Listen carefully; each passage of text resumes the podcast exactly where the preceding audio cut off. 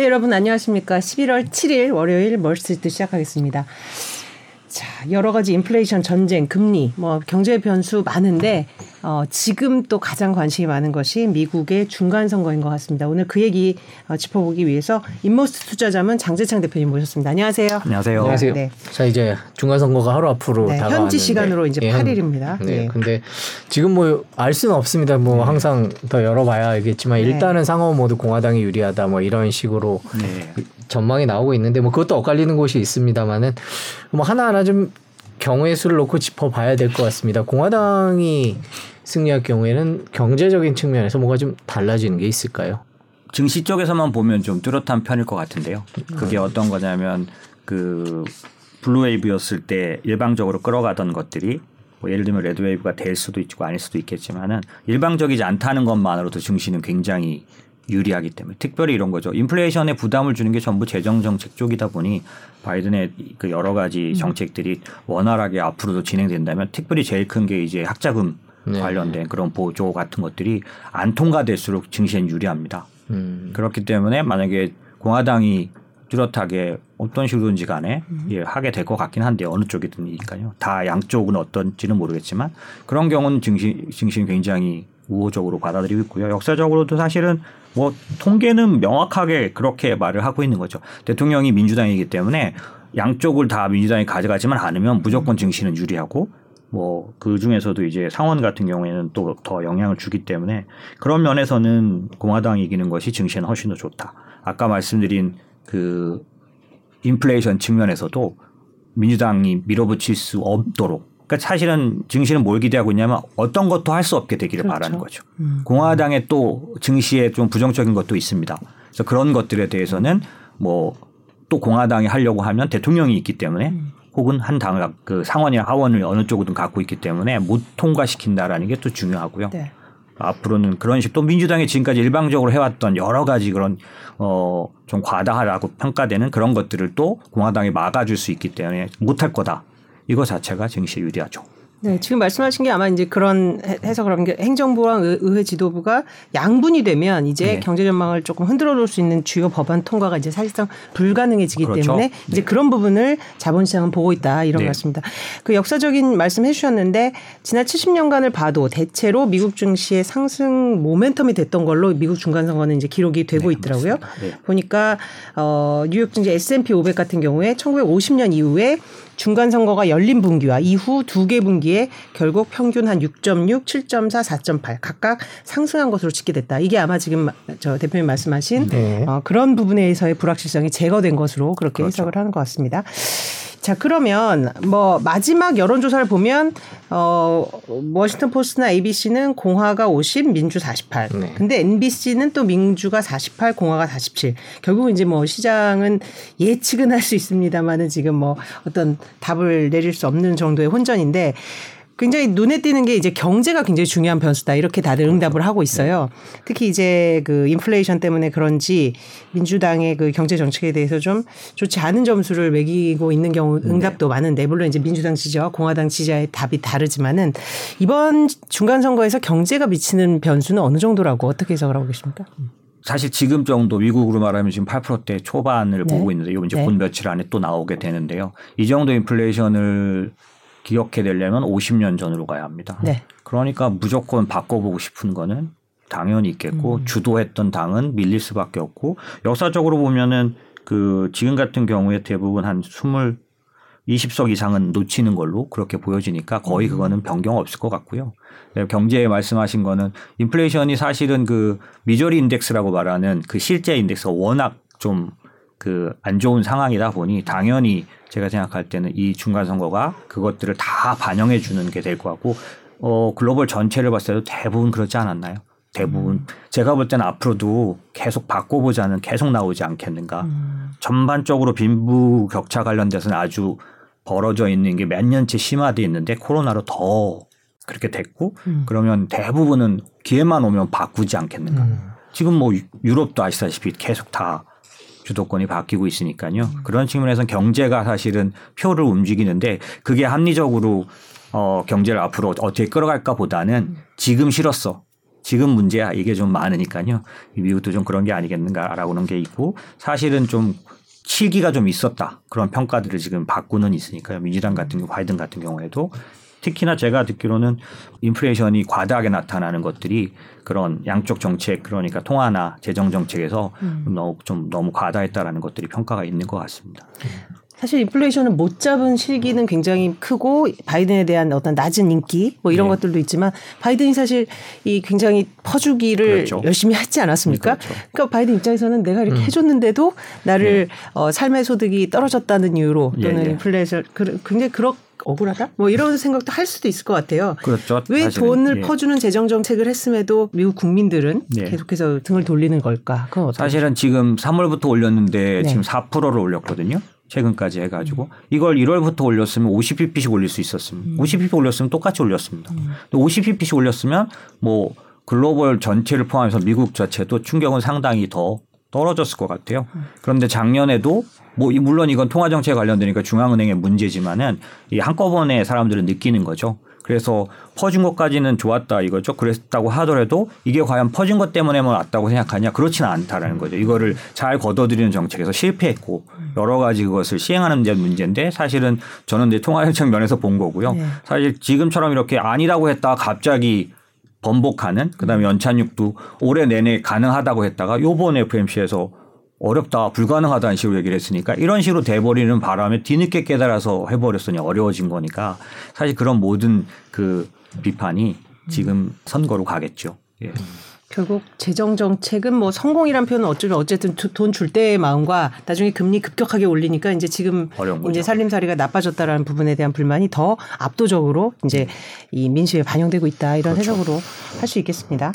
이 관심이 가는 게 인플레이션 감축법이에요. 이제 바이든 네. 대통령이 인플레이션 감축법이라는 이름을 붙여서 IRA라고 내놓고선 이제 선거 운동에도 많이 활용을 했는데 만일에 공화당이 이길 경우에는 이 IRA와 관련된 방향이 조금 다소 바뀌지 않겠느냐. 물론 이제 아마 아닐 거다라는 얘기도 있는데요. 네. 뭐 개인적으로는 어떻게 보십니까? 사실상은 IRA를 원점으로 돌릴 수는 없습니다. 그러니까 왜 그러냐면 물리적으로 어떻게 되냐면 이 그 법을 돌려놓으려면 양 하원 상원을 다 통과해야 되고 이걸 변경한다라는 거를 폐기하고 다시 한다는 거를 그다음에 거기다 대통령 승인까지 들어가야 되는데 할 리가 없지 않겠습니까? 그게 어렵고 만약 대통령 승인 없이 하려면 과반수 이상 양당을 다 통과해야 되는 사실상 불가능하죠. 그러니까 그런 것들 때문에 원래부터도 IRA가 변경되는 건 사실은 처음 나올 때부터 어 중간 선거가 이미 예정돼 있지 않, 있었지 않습니까? 그래서 변경될 거라고는 보지는 않았고 다만 방향성 면에 있어서 뭐가 있냐면 지금 최종 생산지 관련된 규정은 공, 공화당이 만약에 주도권을 잡게 된다면 유예시킬 것 같습니다. 그건 가능한데 그러면 한국에도 영향을 충분히 줄 수 있죠. 음. 그러면 우리는 지금 그것을 유예하기 위해서 이제 특정 우리 기업에 대해서 좀 그런 혜택을 받아내기 위해서 노력하고 있는데 그런 부분은 공화당이 집권하게 되면은 이제 걱정할 필요는 좀 덜겠네요. 긍정적으로 볼 수 있을 네. 걸로 보여집니다. 물론 그 안에 복잡합니다. 최종 네. 생산지라는 게 사실은 몇 프로 뭐 그다음에 최종 그 완성품에 대한 그런 것들이 다 세세하게 돼 있어요. IRA 안에는. 그러니까 단순하게 설명할 수 없지만 원래 유예 유예에 대해서 강경하던 것보다는 훨씬 더 공화당 같은 경우는 뭐 friend-shoring이나 뭐 이런 얘기 나오는 그런 말들처럼 기본적으로는 입장을 가져갈 거로 보니까 음. 어, 협상할 수 있는 여지는 굉장히 많아질 거라고 봅니다. 예. 음. 그렇게 보면 공화당이 승리할 경우에 뭐 한국 기업이 무슨 뭐 배터리 회사만 있는 건 아니지만 자동차 그렇죠. 배터리만 있는 건 아니지만 지금 말씀을 종합해 보면 미국 경제 자산 시장이 좋아지고 또 우리 기업들이 불이익을 받을 가능성이 좀 낮아지고 이러면 우리한테는 조금 좋은 쪽이다 이렇게 해석을 하는 게 당장의 IRA에 네네. 관련된 법만 보자면 음. 그렇다고 볼 수 있고요. 네. 이제 중국 과 패권 전쟁이나 이런 부분은 큰 어떻게 보면 미국의 전체적인 큰 흐름이니까 음. 어느 당이 되든지 간에 바뀔 건 아닌 것 같고 그다음에 사실 우리가 더 중요하게 와 있는 게 global value chain 변경입니다. 뭐 말하자면 블록화라고 하는 네. 예, 그 부분은 큰 어떤 흐름이기 때문에 바뀔 거라고 보여지지 않아요. 그러니까 사실 그런 큰 대세를 바꾸는 건 아니지만 어, IRA에 관련돼서 직접 관련된 회사들이라든지 이런 경우를 봐서는 유예나 이런 것들이 충분히 전에는 이제 굉장히 어려웠다면 지금은 상당히 가능성을 가져가니까 그건 긍정적이다라고 봐야겠고요. 중국과의 패권 전쟁이나 이런 것들이 사실 굉장히 큰 영향을 끼칠 거다. 앞으로 공화당이 갖고 있는 입장이나 이런 부분들 때문에 바뀔 거로 봐야겠죠. 그 우리나라 기업 얘기는 해봤고요. 미국 내에서는 이 중간 선거 얘기를 하면서 에너지 얘기를 제일 많이 하는 것 같아요. 이제 공화당이 될 경우 민주당이 될 경우 그러면 뭐 화석 연료냐 아니면 친환경 네네. 에너지 그런 식으로 대비돼서 얘기하고요. CNBC 같은 경우에도 뭐 석유와 관련된 ETF가 뭐 어떻다 이런 얘기들을 보도도 하고 그러던데 뭐 에너지 정책과 관련돼서 어떤 변화가 예상이 되는 건가요? 그 부분은 꽤 변화가 있을 걸로 좀 보여지고요. 워낙에 강경하게 다른 쪽이었고 그다음에 신재생에 관해서 동의는 하지만 공화당이 그 금액이라든지 세세한 법안에 대한 반대는 좀 갖고 있었거든요. 그러니까 그 동의를 하는 거는 어느 정도 방향성은 맞지만 지금처럼 이렇게 과다하게 예를 들면 화석연료에 대해서 규제하거나 그다음에 사실 이게 마지막에 사실은 이거는 좀 정확한 소식통은 아니지만 그 바이든이 내놨던 그 에너지 기업들에 대해서 세금을 매기겠다라는 이게 조금 영향을 준 것 같아요. 그래서 음. 여론이나 이런 영향을 봤을 때 그래서 그런 것들은 정반대로 돌아갈 가능성이 많겠죠. 음. 예. 그래서 그런 측면에서는 어, 국영 뭐 어, 기존의 화석 연료 관련된 에너지에 대한 투자는 확실히 커질 걸로 보고요. 그게 아니어도 에너지 인프라에 대한 투자는 뭐 유럽도 지금 닥치 문제가 그 문제고 전 세계 글로벌적으로 에너지 인프라에 대한 투자는 커질 거니까 우리 가 그건 보긴 봐야 합니다. 이제 근데 에너지 인프라 안에 세 가지가 있거든요. 네. 그 중에 하나가 신재생 에너지에 대한 거죠. 에너지의 패권이 바뀌는 거니까요. 근데 이건 어느 나라도 놓을 수가 없지 않겠습니까? 유럽이 이번에 천연가스랑 그다음에 원유, 석유 때문에 고생을 했다고 해서 철저하게 깨달은 게 아, 돌아가야겠다가 아닌 거죠. 철저하게 독립해야겠다는 거니까 사실은 그러고 나서 발표한 법안들도 어, 신재생 에너지에 또 강경한 모습들을 보이는 거니까 이거에 대한 인프라 투자에 대해서 우리는 투자할 수 있겠고요. 두 번째가 이게 지금 말씀 나누고 있는 기존의 화석 연료에 대해서 우리가 새롭게 느끼게 된 거죠. 그러니까 에너지의 어떤 자원 민족주의 차원이나 이런 면에서 봤을 때 향후에 점점점 더 확보하기가 어려워질 거다. 라는 거죠. 각각 자기의 그런 걸 할 테니까. 그러면 이 기존 그 화석연료에 대한 에너지 인프라 관련된 투자에도 관심을 충분히 가질 수 있겠고 세 번째가 이제 전력 관련된 그런 인프라들인데 이거는 반드시 너무 중요한 문제로 이번에 부각됐고 했기 때문에 이 세 가지에 대한 투자 관심을 가질 때 공화당이 이번에 어느 정도 의미를 갖게 된다면 이 화석연료 관련해서는 훨씬 더 좀 비중을 높일 수 있거나 적극적으로 투자할 수 있게 됐다고 봐야겠죠. 그 세 번째 말씀하신 전력과 관련됐다는 거는 구체적으로 어떤 얘기들인가요? 어, 신재생 에너지에서 가장 두드러지게 나타나는 거긴 한데 하지만 기존 연료도 마찬가지인데 어, 에너지를 일으켰을 때 에너지로 이제 어, 뭔가 전기를 만들었을 때 이거를 보관하고 운송하고 다른 많이 쓰는 지역으로 옮기는 그런 문제들 이번에 유럽 같은 경우에도 사실은 천연가스나 이런 것들이 올라가면서 그 인플레이션이나 이런 것들이 전부 전력 가격으로 인해서 반영됐잖아요. 그러니까 이거를 이제 그 낮추고 이런 식으로 치우치지 않게 하려면 신재생 에너지도 사실은 어 만들어서 에너지를 이제 전력으로 만든 다음에 이거를 보관한 상태에서 이동시키는 그런 기술들에 대한 거 뭐 이런 것들이 그래서 ESS라든지 예, 저장소 관련된 충전소 관련된 이거 다 포함하는 거죠. 이게 굉장히 활발해질 가능성이 많습니다.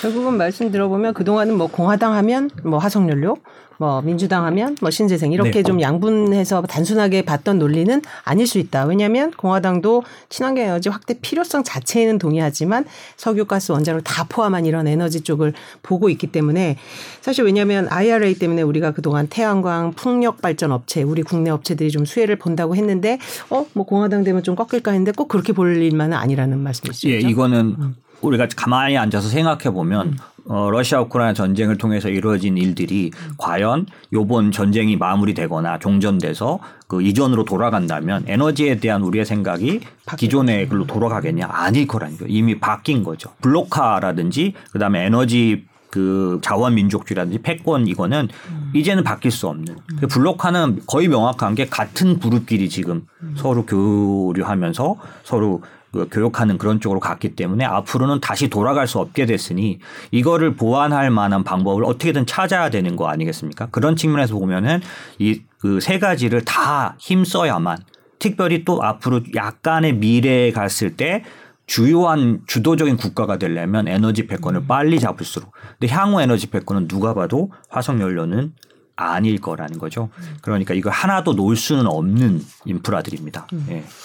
그 저희가 지금 중간 선거 얘기를 하고 있는데 이제 뭐 공화당이 이길 경우 민주당이 이길 경우 얘기를 했습니다만은 어 그런 얘기들이 많았던 것 같아요. 중간 선거가 있는 해에 에는 뭐 증시가 어떻게 올랐다. 뭐 중, 중간 선거 끝나면 4분기에는 어땠다. 뭐 음. 이런 통계들이 쭉 있었습니다. 그러면 그런 것들이 대체로 맞나요? 왜냐하면 지금 경제 상황이 워낙 특수한 것 같아서 그런 통계들을 그냥 그대로 전해드리기 조금 이상 그 뭐라 그럴까 어려울 수 있지 않을까라는 생각도 들어서요.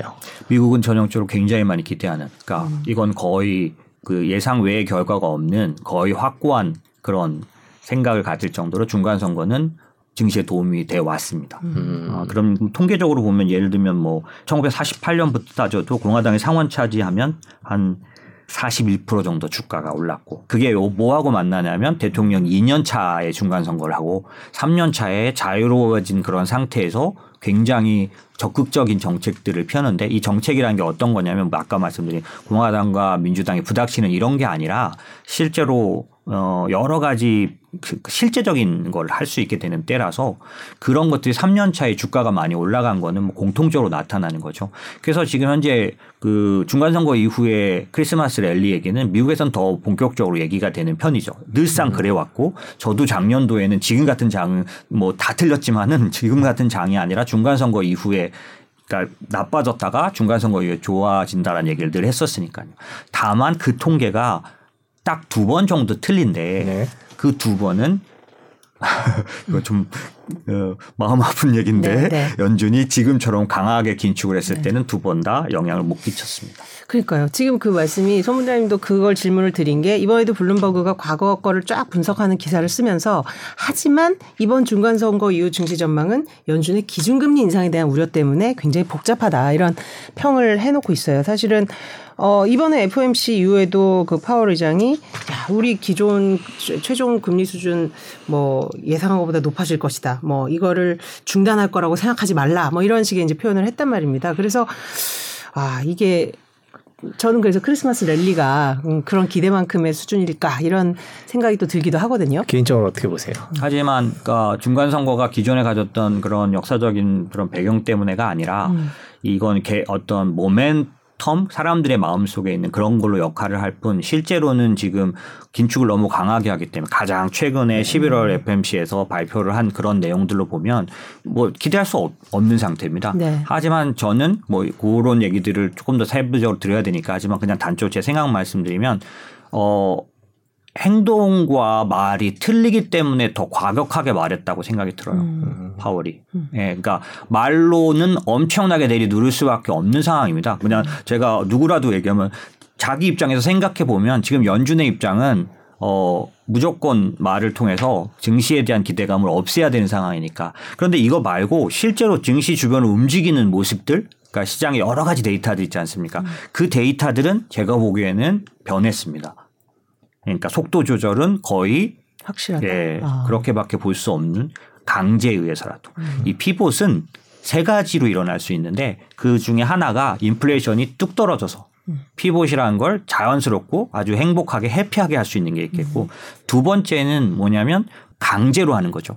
금융 사건이 터져서 예를 들면 지금 한국에서 일어나고 있는 이런 신용 크레딧의 문제, 문제들이 미국에도 똑같이 지금 요 정도 강도로 만약 나타난다면 어 그건 계속할 수 없습니다 긴축을. 네. 전에 말씀드렸다시피 이제 그런 식의 사건이 지금 현재에서는 제일 가까운데요. 이게 아니라 침체가 심각하게 어떤 거냐면 제가 예전에 한번 말씀도 드렸는데 심지어는 폴, 볼커조차도 금리를 내린 적이 있다.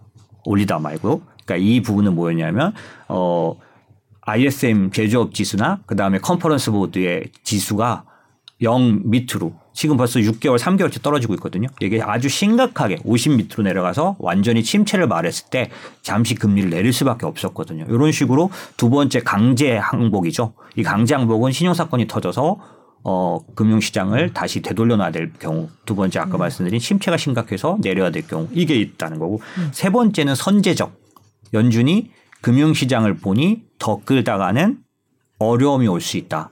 그래서 선제적으로 속도 조절을 하고 사실상 피봇인데 예, 말로는 아닌 그렇게 할 수 있는 세 가지 케이스가 있는데 저는 세세 번째라고 번째다. 보고 있는 음. 거죠. 그래서 말로는 전혀 아니다라고 말을 하고 있지만 예, 금융시장에 나타나는 시그널들은 상당히 그래도 심각한. 만약 이렇지 않았으면 속도 조절이 왜 그때 같이 다 나타났을까 같은 시점에서 저첫 번째도 말씀드렸지만 옐런이 국채 시장 이상하다 문제가 좀 있을 수 있다라는 얘기를 한 시점과 두 번째 연준의 의원들이 모두가 다 같이 한 목소리로 말하다가 세명한네 명쯤 주의해야 한다. 그러니까 라엘 브레이너드나 아니면은 데일리 샌프란시스코에 있는 총재라든지 이런 사람들이 뭔가 어, 이상 음이 들리고 있다라는 얘기를 하고 그러니까 이 속도는 좀 조절을 할 필요도 있다라는 이런 다른 의견 연준 안에서 다른 의견이 나온 것도 같은 시점. 그 다음에 실제로 그 바이백 얘기가 나온 것도 같은 시점.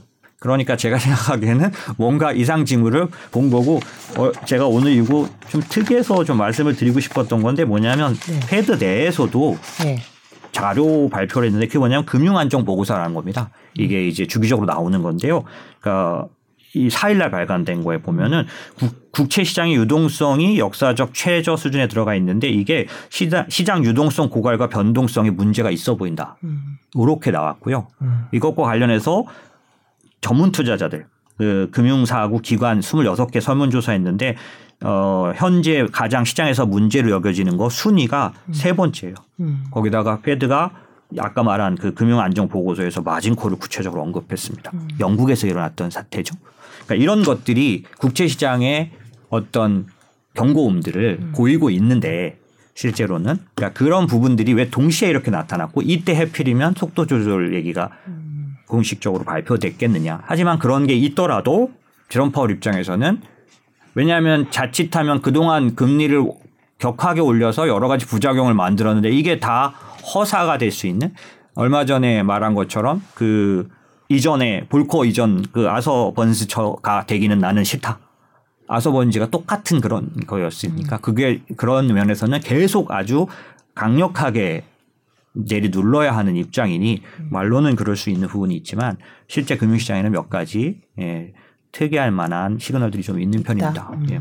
그러니까 말씀하신 대로 1번은 이제 해피하게 무조건 그냥 바꾸면 되는 그런 네. 상황이고 2번은 실제적인 위험이 이제 신용이 신용 경색이든 시스템 리스크가 발생한 상황이고 그렇죠. 3은 선제적인데 지금 이제 선제적일 필요가 있고 2도 약간의 조짐이 있다라는 예. 금융안정 보고서의 그런 언급을 보면 이제 뭐 피봇의 얘기를 해도 무방하다 이렇게 이제 분석을 해주셔서 자 그러면 이번에 이제 10일 날 발표되는 10월 CPI 이게 어떻게 나올지 숫자가 뭐 앞자리가 정말 7 7 로 떨어지는지 뭐 음. 이것도 사실 중요할 것 같은데 지금 여러 기존 나온 수치를 봐서는 어떻게 네. 어려울 걸로? 보여요. 어려울 걸로 보십니까? 네, 가장 긍정적으로 보는 게 7.9고요. 예, 네. 7.9 보도가 일부 있었는데 안 될 거라고 보고 계십니다. 애틀란타가 좀 요즘 계속 맞는데요. 거의가 8.09 뭐 이래서 8.1. 네, 네. 음. 그게 최선일 거로 보여집니다. 그럼 8.1이 나오면 시장은 어떻게 반응할까요? 아, 사실은 많이 실망이죠. 그렇죠. 그렇죠. 그리고 어느 정도 그래도 7대는 보여줘야 그래도 그나마 이럴 텐데 상당히 실망이겠죠. 그런데 요번에 고용 발표 났을 때도 좋지 않은 숫자에 조금 생각해보고 올랐습니다. 예. 그러니까 그런 부분들이 제가 말한 시장의 어딘가는 반응하고 있다. 이런 겁니다. 그게 이전에 나타났던 반등 장세처럼 맹목적으로 피벗 피벗하면서 올라간 거냐 그건 아닌 것 같아요. 그래서 지금 시장은 꽤 이유를 사실 사실 설명하기 그날 당일날 설명하기 어려운 예를 들면 가장 지금 많은 전문가들이 되고 있는 이유는 그러니까 그런 현상은 빅스가 계속 내려가고 있습니다. 음, 공포 지수가 네. 계속 내려. 예, 이렇게 이런 큰 이슈들이 발표가 나면 엄청 실망해서 폭락을 하고 그 막 국채가 막 하루 움직이고 막 이러는데도 기본적으로 희한하게 빅스는 내려가고 있는 중이고요. 두 번째는 또 국채가 국 10년 국채, 미국 10년 국채가 어안 좋은 그 발표가 나왔을 때 폭등을 해야 되는데 그렇지 않고 자꾸 그렇죠. 예, 4.1대로 내려오고 있습니다. 예, 고점을 갱신을 안 하고 있는 거죠. 예, 그런 오늘, 것들이 오늘 시장에서도 위험 자산 선호 심리가 더 이제 조, 저기 더 늘어났죠. 그래서 그런 그렇죠. 부분이 이제 지금 말씀하신 지금 뭐 경제 상황이 특별히 크게 뭐 네. 좋아지거나 바뀐 이런 게건 없는 없습니다. 것 네. 같은데 시장 심리는 좀 다른 것 같아요. 오늘도 그렇고 지금 저희가 선물을 봐도 뭐 그렇게 나쁘지 않고 유럽 시장도 뭐 약간 혼조세이긴 한데 오르는 것도 있고 지금 이렇거든요. 지금 실시간으로 네. 보면요. 뭐 어떻게 이해해야 되는 겁니까? 이거? 지금 저같이 이제 저는 어떤 쪽으로 이제 비난을 받는 사람이냐면 네. 어 언제나 좋게 본다. 아, 네. 내지는 네. 뭐 희망 회로를 돌리는 것만 한다. 뭐 이렇게 네. 할수 네. 있는데 저는 제가 뭐 의도적으로 그런 것도 아니고 제가 보이는 걸 때라서 맞다 틀리다를 떠나서 그냥 저 의견을 말씀드리다 보니 그런 건데 저 같은 사람들이 볼 때는 이런 금융시장에 보이지 않는 곳에서의 변화가 음. 실제로 시장을 움직일 때 어, 이렇다 할 이유를 댈 수 없는 경우가 대부분이죠. 예, 그래서 만약에 제가 말씀드린 논리대로 이 국제 시장의 어려움이라든지 이런 것들이 전문가들이나 이런 사람들에게 느껴져 와서 와서 어 시장에 대한 그들이 지금은 그렇게 보면 만약에 그렇게 생각하면 참여할 때입니다. 예. 오히려 본격적으로 시장에서 모든 것이 오픈됐을 때 예, 그렇게 됐을 때는 일정 부분 시- 진행된 뒤잖아요. 사례를 말씀드리면 2019년도, 2018년도 12월에 제롬 파월이 금리를 마지막으로 올렸는데요. 그때 아주 강경하게 말했어요. 그래서 제일 유명한 말이죠. 금리 어- 앞으로 또 올릴 겁니까? 물어봤을 때 auto pilot이라고 말을 해서 유명해졌습니다. 그냥 자동으로 계속 올리겠다. 그렇게만큼 뚜렷했다가 2019년 1월부터 점도표상에 약간씩의 변화가 오기 시작했는데 결국에는 어 7월인가 6월인가에 금리를 내렸어요. 예, 그리고 세 번을 내렸거든요. 근데 사실은 그 상반기 내내 한 2분기 동안에는 설왕설래 한국의 하우스들도 증권사들도 그렇게 보는 데가 있고 전혀 아니다. 변함없다. 여전히 긴축이다. 이렇게 보는 쪽들도 있었거든요. 그- 그럴 만큼 이렇게 대놓고 긴축, 그러니까 피벗을 하거나 그럴 수가 없는 거죠. 왜냐하면 자기가 말한 것도 있고요. 여러 가지 면에서 금융 안정이 오지 않는 거죠. 지금은 더군다나 인플레이션과 싸우고 있기 때문에 긍정적인 것이 시장을 휩쓸었을 경우에는 뭐 아까 우리가 앞에 7월부터 8월, 9월까지 나왔던 반등에서 아시다시피 뭐 엄청나게 연준 입장에서는 곤란해질 수 있는 부분이 있으니 그렇게 할 수는 없다고 보여지고요. 저로서는 제가 보는 그런 체크 리스트로 보면 변화가 있다 라는 뭐 쪽이고 어떤 분이 볼 때는 베어마켓 랠리에 이상하게 거래가 없으니까 조금만 올라도 오른 거 아니냐. 네, 그럴 수 있다. 이렇게 생각하는 거고 VIX를 투자하는 투자자들이 일반 투자자들이 아니에요. 그러니까 VIX만 투자를 하는 쪽이니까 그런 사람들이 볼 때 앞으로 그냥 와장창 깨질 일은 없다고 보는 거다. 당분간 그한 달짜리거든요, VIX가. 그러다 보니까 한 달 내에는 big issue가 없다. 그래서 그냥 평탄하게 예, 숏을 그러니까 빅스를 보면 변동성 상승이고 주가로는 하락에 대한 투자가 강하지 않아서 그렇다. 뭐 이렇게도 설명을 할 수는 있고요. 전체 시장 실제 거래 참여자는 많이 없어진 건 사실입니다. 거래량이 적어지고 얇아진 건 맞고 예, 그런 면이 있으니 조금만 변동이 와도 어, 많이 오르고 많이 빠질 수 있는 건 있겠죠. 뭐 2019년 상반기처럼 지금 또, 또 여러 가지 의견들이 서로 엇갈리는 그런 상황이다 이렇게 이해를 하면 될까요? 지금 시장도. 어, 언제든지 간에 명확하게 밝혀진 시점 어느 정도 컨센서스가 되면 주가 상당히 오른 거고요. 상당히 빠진 겁니다. 그게 본격적으로 드러나게 되면 그러다 보니 어느 정도 시장을 어떻게 이해하느냐가 좀 중요하겠죠. 그러니까 단기 투자자들에게는요. 예, 장기 투자자들에게는 지금이 제가 말한 이런 긍정적인 게 아니어도 아니어도 끝에 와 있습니다. 앞부분만큼 가지는 않을 거예요. 물론 이건 침체에 대한 의견이 중요하겠죠. 하지만 그렇게 생각하면 장기 투자자는 그래서 제가 존경하는 그런 투자자들과 얘기를 나눠보면 사실은 거의 대부분 투자한 상황입니다. 얼마 안 남겨놨거나 뭐 그런 식인 거죠. 그럴 정도로 장기 투자자라면 지금 정도가 나쁘지 않은 가격에 그런 거고요. 단기 투자자라면 그렇지 않지 않습니까? 요번에 올라온 게 또다 베어마켓 랠리가 돼버리면 빨리 빠져나왔든지 해야 되니까 그들에게 있어서는 어, 판단을 해야겠죠. 이 시그널이 도대체 뭘 말하는 건지. 되게 그 많이 손해를 받거나 이런 분들 같은 경우에는 지금 조금씩 올라가 주는 게 워낙 많이 떨어졌기 때문에 이제는 뭐 연준의 금리 인상의 끝도 보이는 것 같고 뭐 피번 얘기도 나오고 그래서 이제 거의 바닥 아니냐 이렇게 뭐 더 투자한다기보다는 마음의 위로를 조금 받을까 해서 그런 얘기들이 나오기도 하는데 그 바닥론에 대해서는 어떻게 생각을 하십니까? 음, 저는 이제 이전에도 말씀을 드렸지만 미국 금리가 4%를 견디기 어려울 거라고 계속 말씀드려 왔고요. 그러니까 지금 이제 한국의 신용 크레딧 문제도 그렇고 영국의 문제도 그렇고 일본의 문제도 그렇고 이 모든 문제들이 그냥 가만히 생각해 보면 왜 이렇게 이 정도에서 터지냐면 견디는 힘이 그 정도밖에 안 되는 겁니다. 4% 만약에 미국 같은 경우도 그 4%대 그다음에 한국도 지금 요 정도로 금리를 빠르게 올렸을 경우 다 환율이 영향을 주겠지만 이렇게 됐을 때에 막 이렇게 흔들리면서 조금씩 터지고 있는 거거든요. 그럼 이건 무슨 얘기냐? 글로벌 전체가 부채에 의해서 익숙해진 겁니다. 과다 부채 상태죠. 그게 뭐냐면 지금까지 10년 이상을 거의 20년간을 문제가 생기면 돈을 풀어서 해결해 왔기 때문에 전체적으로 부채의 비율은 건강한 상태를 다 넘어 있어요. 이렇게 생각해 보면 되는데 만약에 뭐 어떤 시로지간에 레버리지를 써서 영끌을 하든 뭐 이렇게 해가지고 뭘 샀는데 금 지금 금리는 너무 힘들지 않겠습니까? 근데 그 견디는 정도는 다 다르지 않을까요? 그런데 만약의 경우 좀 자기 능력보다 좀 더 과다하게 레버리지 썼으면 거의 막 지금 문제가 되는 거죠. 그래서 이거를 싹 다 팔아서 엄청난 손해지만 갚아야 되는 신용 문제처럼 신용 그 신용 주식처럼.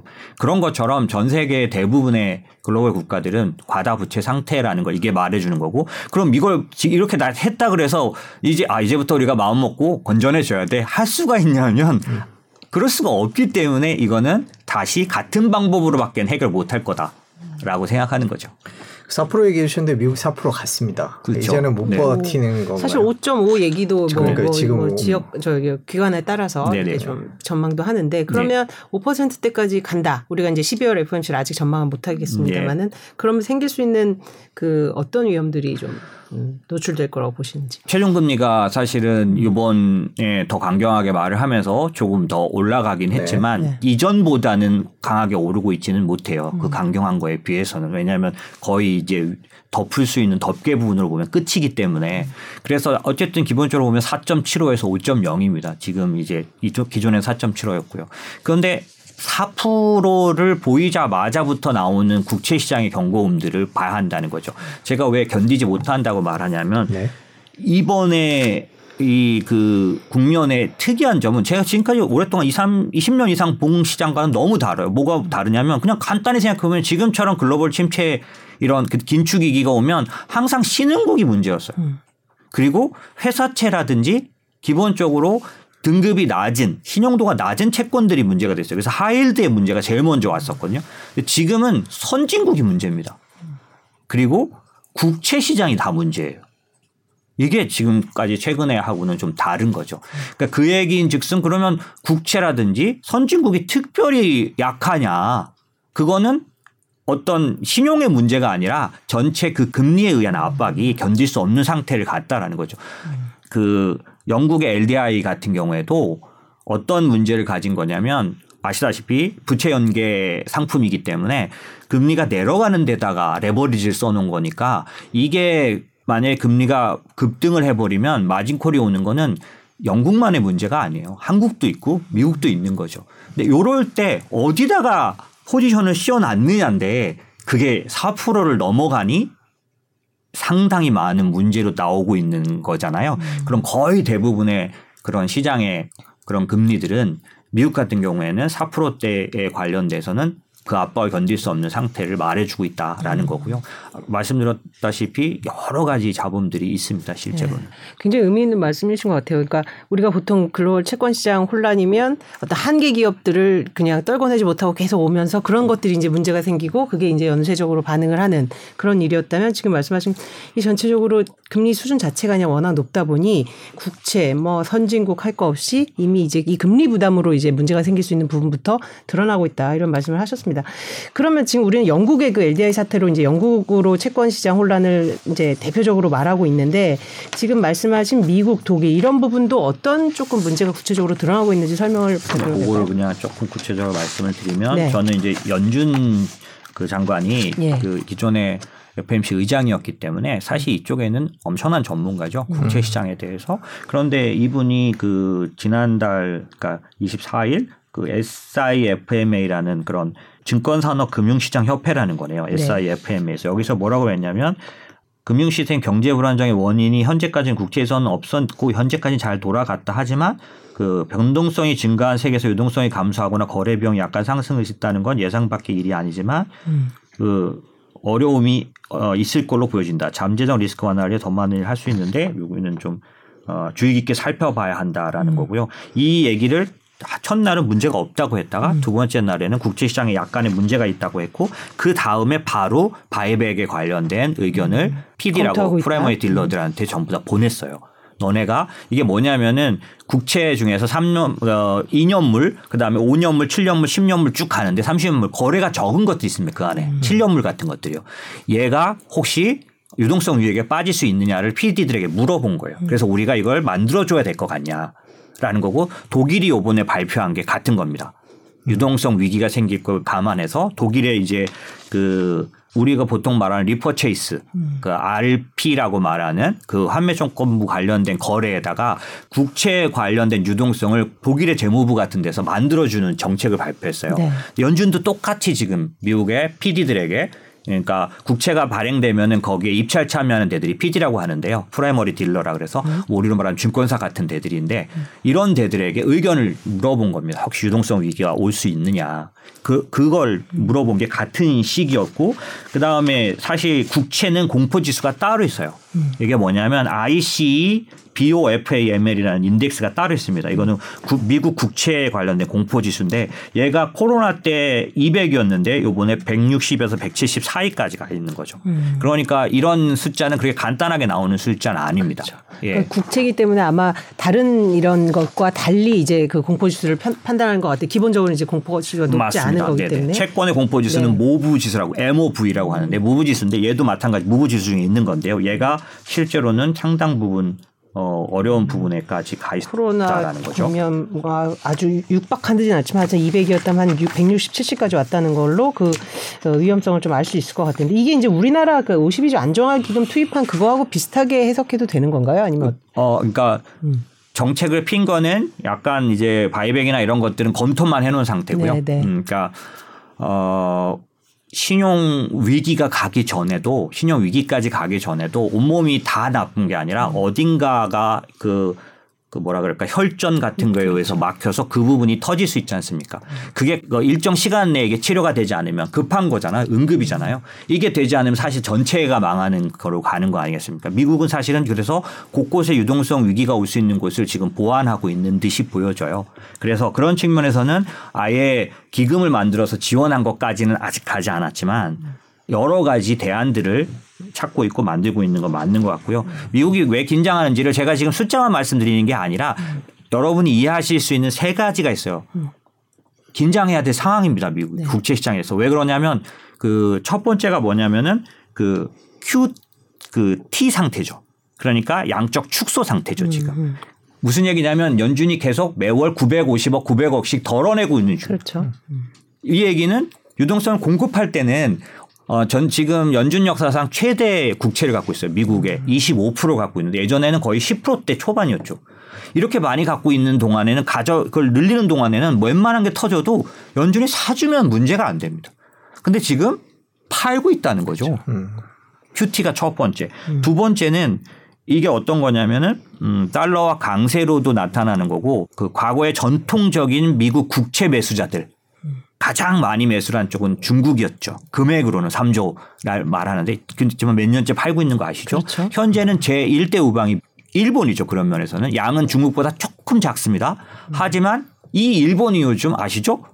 팔 수밖에 없는 상황. 그렇죠. 자기네들 엔화가 150엔 이거를 방어, 그렇죠. 뭐 공면 개입이라든지 뭐 이런 거 하면서 그날 미국 국채 엄청나게 팔았다라는 게 밝혀지고 있는데 이게 금융시장에서는 뚫릴 것 같아요. 방어가 잘 되지 않을 것 같거든요. 그럼 또 엄청나게 한번 팔아야 되는 거죠. 그 양도 역사적이었어요. 요번에 판 양이. 그렇게 파는데 그럼 일본만 그러냐? 아니요. 전통적인 미국 국채 매수자는 보이지 않지만 사우디아라비아입니다. 음, 그렇게 서로 딜을 한 거였었어요. 그렇죠. 내가 밀어주는 대신 니네는 국채를 사준다 했거든요. 거기가 지금 뭐 하고 있나요? 네옴시티 같은 거 하잖아요. 뭐냐면 미국 국채 팔아가지고 딴 거 삽니다, 이제. 자금 마련하죠. 예, 딴거 하지 않습니까? 이런 식으로 가장 큰 매수자들이 그래서 데이터가 있어요, 지금. 미국 국채를 사주는 그 거대 투자자는 다 매도입니다, 지금. 음. 거기다 일본은 자칫하면 아주 심각한 매도가 나올 수 있잖아요. 지금 현재 상태를 보면은. 거기는 좀 심각해. 그래서 어쨌든 그런 게 있지. 그 다음에 또 하나는 뭐냐면 달러가 워낙 강세니까요.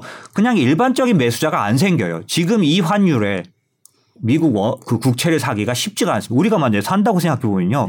1,400 몇십 원에 지금 사는 거지 않습니까? 그러니까 그게 쉽지가 않은 거예요. 그리고세 번째는 SLR이라고 해서 미국 국내 문제인데요. 이게 뭐냐면 미국의 시중은행이 국채를 담보로 해서 뭔가 금융 행동을 할 수 있는 이런 인정 비율을 최근에 어떤 흐름에 의해서 낮추고 없애버렸어요. 그러니까 간단히 말하면 구조는 복잡하지만 미국 시중은행들이 국채 미국 국채를 갖고 있으면 손해입니다 지금. 음. 자기네들 그런 유, 그 유동성 비율을 맞추는 게 아니라 아무 효과를 안 주니까 얘 그냥 덜어내 버려야 네, 되는 거죠. 의무 비율 같은 것도 네. 있었죠. 음. 그래서 얘를 인정해 줬기 때문에 얘를 국채를 갖고 있어도 일종의 그런 은행의 안정성 비율을 막 그걸 인정해 줬었어요. 그러니까 국채로 대신 갖고 있어도 됐었죠. 음. 하지만 지금 국채 갖고 있으면 아무 인정을 못 받으니까 이걸 다 팔아서 다른 거래를 하는 게 낫죠. 그러다 보니까 이세 개가 크게 움직이면서 미국 국채조차도 유동성 가장 취약한 시점에 지금 들어가 있는데 다른 문제들이 생기면 대응이 안 된다라는 거죠. 그 채권 얘기가 좀 복잡하고 어렵긴 한데요. 정리를 해보면 미국 연준도 이 채권 내놓고 있고 예. 일본도 내놓고 있고 중국도 내놓고 있고 사우디도 내놓고 있고 그리고 일반 은행들도 채권 들고 미국 은행들도 채권 들고 있을 이유 없으니까 채권 내놓고 채권이 계속 시장에 나오고 있는 거잖아요. 쌓이고 있는 거고. 그러니까요. QE가 멈췄다로만 기억했는데 지금 QT가 계속 진행되니까 계속 그렇죠. 더 축소되고 있는 그 부분. 그러니까 시장에 그렇게 채권이 나온다는 게 경제적으로는 어떤 영향을 미칠지 어떻게 터지면 무슨 문제가 생길지 그거를 정리를 하면 될 것 같네요. 지금 현재 10년물 그다음에 미국의 2년물은 이제 그런 뭐 어떤 매체의 중요한 어떤 지표물이기 때문에 거래가 지금 이렇게 제가 말씀드린 유동성이 웬만큼 고갈되는 사태 전까지는 괜찮아요. 네. 그런데 문제는 7년물 같은 것에서 터진다는 거죠. 뒤집어서 이해를 그러니까 그걸 반영을 해볼게요. 한국에 지금 신용에 문제가 있는 거는 알고 계시잖아요. 네. 제가 며칠 전에 지난주인가요? 깜짝 놀랐어요. 신한은행채가 한 달 한 전쯤에 1년 조금 1년 정도 남은 게 5%대가 나와서 음. 괜찮으니까 제가 그 법인을 사줬는데 그한 달 동안 또 우리가 대책 다 냈지 않습니까? 네, 네. 그게 이제 신용 크레딧 문제 때문에 그런 거였으니까 어 이건 뭐야 땡 잡았네라고 했는데 지난주에 보니까 더 높게 나왔어요. 음. 더 싸졌다는 얘기지, 그렇죠. 네. 더 떨어졌다는 얘기지. 그래서 깜짝 놀랐는데 잘 제가 무슨 말씀을 드리고 싶으냐면, 근데 이 문제가 어디서 왔나요? 레고랜드예요. 그 시작은 PF예요, 네. PF. 네. 그죠? 그리고 그건 2천억짜리였었어요. 음. 그런데 지금 뭐 50조, 75조, 95조 막 하는데도 지금 이번 지금 주 제가 여기 불러드리면 너무 노, 놀래실까봐 불러드릴 수가 없어요. 채권이 발행이 안 돼요. 음. 예. 그러니까 더 높이 준다고 해도 지금 그런 안 하는 거죠. 안 믿는 거죠, 네. 시장이. 이걸 이 믿는 걸로 가져오기가 쉽지가 않아요. 제가 이 얘기 왜 드리냐 지금 공포 얘기하는 게 아니라 네. 그런 식으로 2년물, 10년물은 받아줄 때가 좀 있지만 7년물, 3, 5년물 이런 것들에서 터지면 이렇게 만 유동성이 터지면 우리처럼 똑같이 전이 됩니다. 그게 무서운 거죠. 미국도 그럼 10년물은 괜찮은데 7년물 그건 뭐 어떤 거래가 없습니다. 아 거래가 없다. 거래가 없습니다. 그러니까 거래가 없다는 게 뭐냐면 수요가 원래부터 없는 거죠. 7년짜리는 애매합니다. 애매해요. 예, 지표물이 아니기 때문에.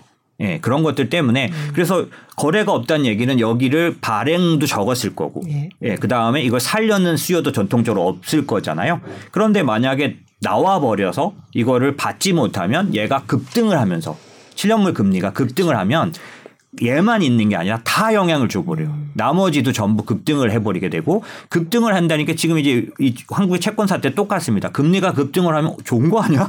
이거 좀 금리를 높게 받을 수 있는데 신한은행이 거의 6%에 1년짜리가 이렇게 좋은 거 아니야라고 할지 모르지만 그 얘기인즉슨 뭐냐? 신한은행이 채권 발행할 때 돈이 안 들어온다는 얘기예요. 발행에 실패하고 있다는 거죠. 그렇죠.